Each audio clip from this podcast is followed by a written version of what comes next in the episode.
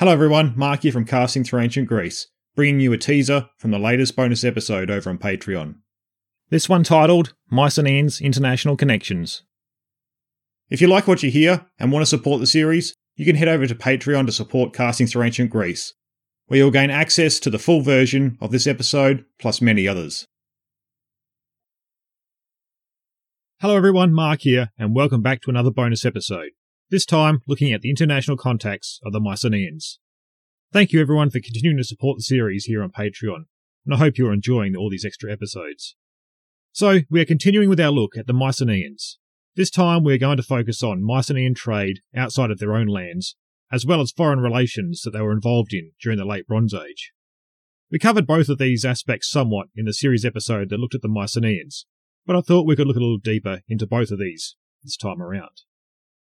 We will look at the various regions the Mycenaeans were exporting to, as well as importing from, the types of items they seem to have sought in the export-import market, and what type of evidence is present for us to get somewhat of a picture on the trade that was taking place. We will then turn to the other forms of foreign relations that the Mycenaeans appear to be taking in with various Bronze Age civilisations. This will then merge in well with the next bonus episode I had in mind, a look at the Mycenaean connection to the Trojan War. So let's get started on the episode. As we have seen, the Mycenaeans had come to their height during the fourteenth century, which was also known as the Palatial Period.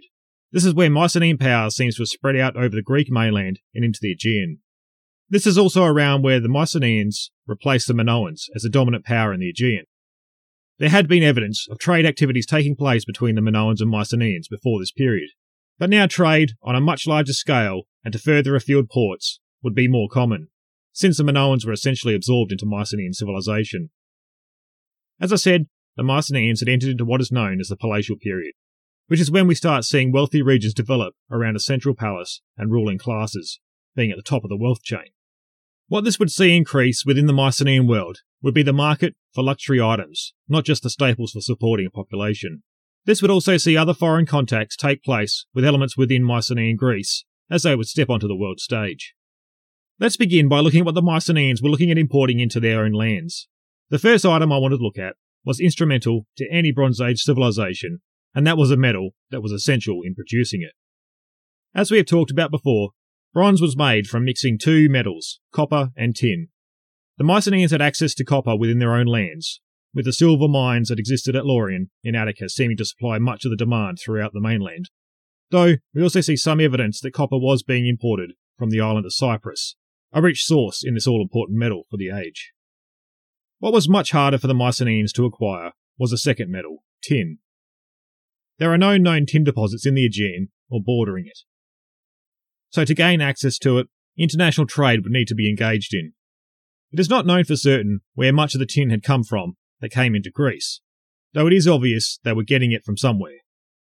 It has been put forward that the Mycenaeans may have set up a trade connection as far as Britain, though archaeological work so far has not shown the mines of Britain to have been active during the time of the Bronze Age in the Mediterranean, though two more slightly closer candidates seem a lot more plausible. The first is on the Iberian Peninsula, on the border of modern-day Spain and Portugal. Evidence has shown that this area was active in smelting tin during this period. The other area that was a possible supplier was that of Bactria, or modern-day Afghanistan. This area was known to be rich in tin and actively supplying the trade routes through the Near East. Obviously, having access to both of these metals would have been a prerequisite for civilization to be in the Bronze Age.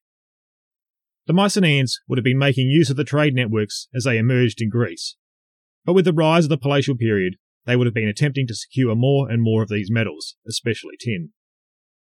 So these staple metals we see being imported were being so throughout the Bronze Age in Mycenaean Greece, but with the palaces around the different regions forming power centres, wealth began to grow for those at the top, and new items were now being sought that did not exist on the Greek mainland.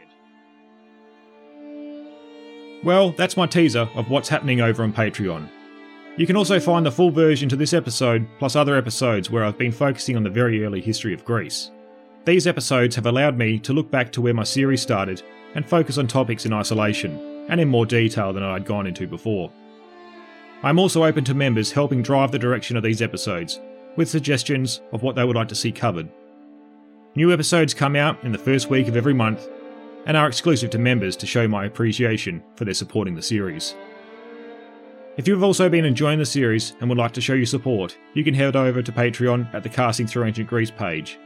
Alternatively, you can discover many ways to support the series over on my website at w w w dot casting through ancient greece dot com and click on the Support the Series button. Thank you for listening and supporting the series. I look forward to hopefully seeing you over on Patreon and engaging with you over there.